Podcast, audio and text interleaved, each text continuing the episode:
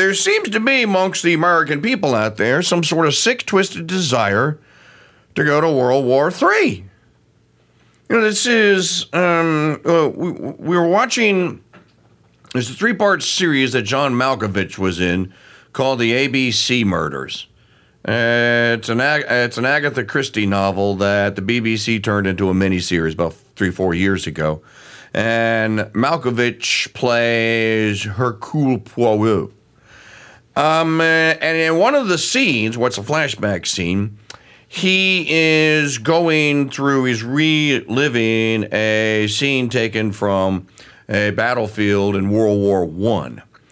And as he's walking amongst the corpses, you know, you see the horrors. If you've seen that movie, uh, 1917, you've seen the actual horrors of what a world war looks like. I think all these A clowns that are ginning up and are chanting for a war with Iran and Russia and against the Palestinians and whoever else wants to throw in, uh, I think they ought to all be required to be, to be sat down in the theater and they should all have to watch 1917 from start to finish. As a matter of fact, for extra credit, we should get toothpicks and pry their eyeballs open so they don't even get the blink. Maybe I should get you a shot of Elijah Craig. That might make you feel better. Maggie wants to give me a shot of Elijah Craig. You don't want to hear me on a, on a shot of Elijah Craig.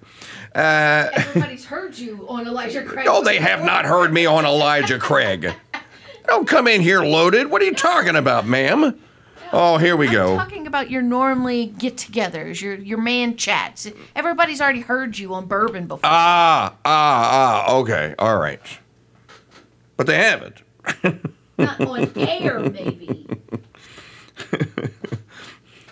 So I think they ought to all be made to watch 1917 so you can see the horrors of what you're about to commit on your faggot troops uh, into going fighting. This is really getting, it, it, it's.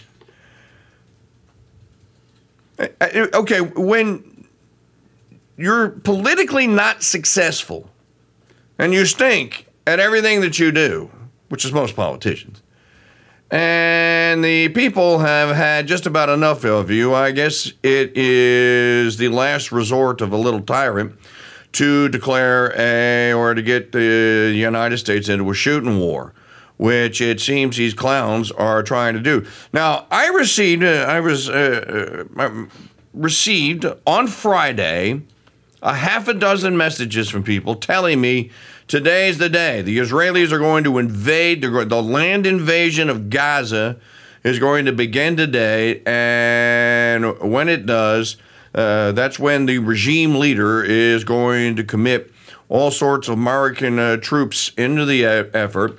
And then you're going to have Moroccan soldiers shooting and killing Palestinians and whoever else is there uh, on the uh, other end uh, or on the receiving end of the land invasion. Now, supposedly, this was going to trigger. Then the, the U.S. and its aircraft carrier group are going to aim cruise missiles, and we're going to start blowing into a smithereens Tehran, and we're going to start blowing the uh, the Iranians to kingdom come. Now, there are 80 million people that aren't radical nutbag Muslims that live in Iran. You can say whatever you want about the mullahs and the ayatollahs and all that, and uh, about the Orthodox radical uh, Muslims. Uh, say all you that you that, uh, that you want about that. and they're, they're threats to humanity. We need to get rid of them and do this and that and the other. But what about all the innocent civvies there? That are also going to be on the receiving end of this new fancy war that we're about to get involved in. Well, thank the, uh, thank the Lord, literally thank the Lord. Uh, the ground ground invasion did not happen on Friday. It hasn't happened yet. Now the the uh, the war propaganda outfits, Fox and Newsmax, are sitting there, and they've got reporters, and they've got every Jewish person that they could find, and throw throw a microphone in front of. Why don't you comment on the Jewish state? What's going on in Israel here? Well, just because they're a Jew and they live in the United States, what makes them an expert on military operations in Israel? So, because I am a Catholic and I live in the United States, would that make me an expert on military operations in Vatican City? where there was any part of Christian uh, that was left, and there isn't, uh, would that make me an expert on it just because I am a, I profess the Catholic faith and I know where the capital is, I know where Vatican City is? This is preposterous here. This is this intellectual midgetry is what passes for smart people today. Uh, what I want to know is where are the where are the intelligent people? Where's Walter Jones and Ron Paul? Where's Rand Paul? Why isn't Rand Paul out there on every television show going like, I think we ought to slow down. And before we start talking about a second non-declared war, this one with the Iranians and the Palestinians, maybe we should bring to a conclusion the other undeclared war. Which, by the way, when you hear what McConnell has to say, I, I, I mean, literally, if I would have been drinking coffee this morning, I would have spit it across the room. For what he told this reporterette, who I do not recognize, about uh, the military industrial complex and the wonders of it as if it's like the greatest thing that ever happened here. Um, and and if and if if what McConnell uh, says, if what he is saying is correct, then that would explain an awful lot about what's going on and why Congress has not stopped because they could stop it. Has not put a full stop to Biden's transfer of wealth from us to the Ukrainians. Now, let me add something else to the fire. On Friday, it was revealed that the House Judiciary Committee has obtained the bank records of a bank account that is partly owned and managed by Jim Biden. That's uh, Joey Biden. That's uh, that's uh, Biden's little brother, Jim. Um, this is supposedly a real estate holding uh, account of some sort. Um, here's the nitty gritty detail, though. The, uh, the banking records that the House committee obtained show that Joe Biden cashed, he signed on the back of the check cashed a $200,000 check written by his brother to him in 2018 on the same day that $200,000 was transferred into the account from a foreign entity.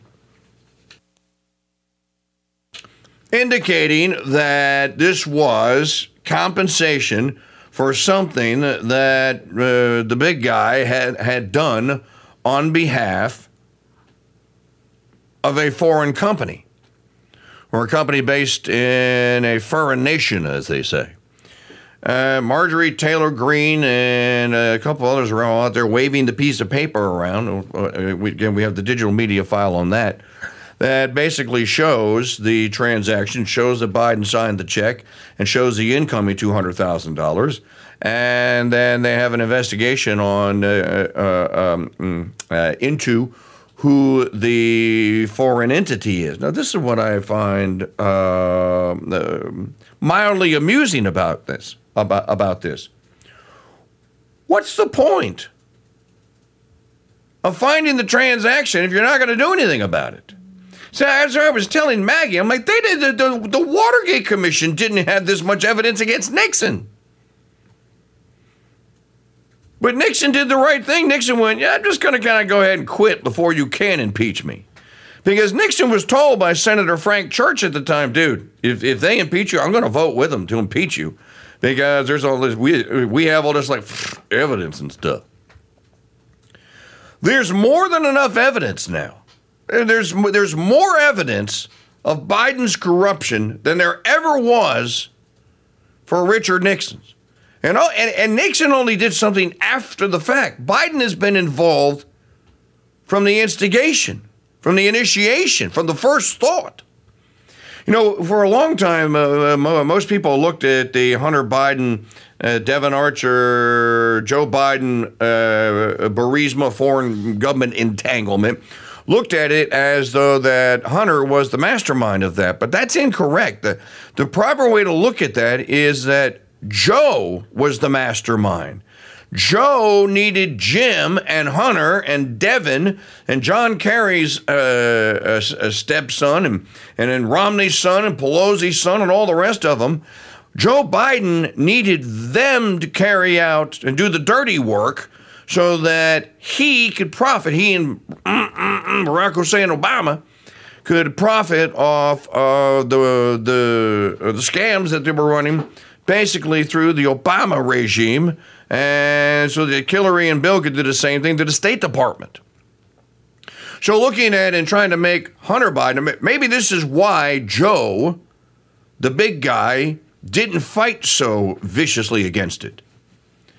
Because he was content having his crackhead son blamed for everything, and he is kind of a you know a bystander that that just used his his influence and his name to get done or to, to do whatever it was uh, whatever it was that they were doing here. This particular transaction here, and so so look at it correctly. The big guy gives the marching orders. Hunter and Devon were just little foot soldiers, okay? Which is why they were just, you know, pulling down a measly 70, 80 grand a month. By the way, what kind of expenses do you have to have? Where Jim Biden is making $500,000 a month withdrawals from these money laundering accounts. And he explains this away by saying that a hurricane damaged his house and that the insurance company refused to pay for it, so he had to pay for it himself. I'm Like, it's a pretty good excuse, but 500 grand a month? Oh, folks.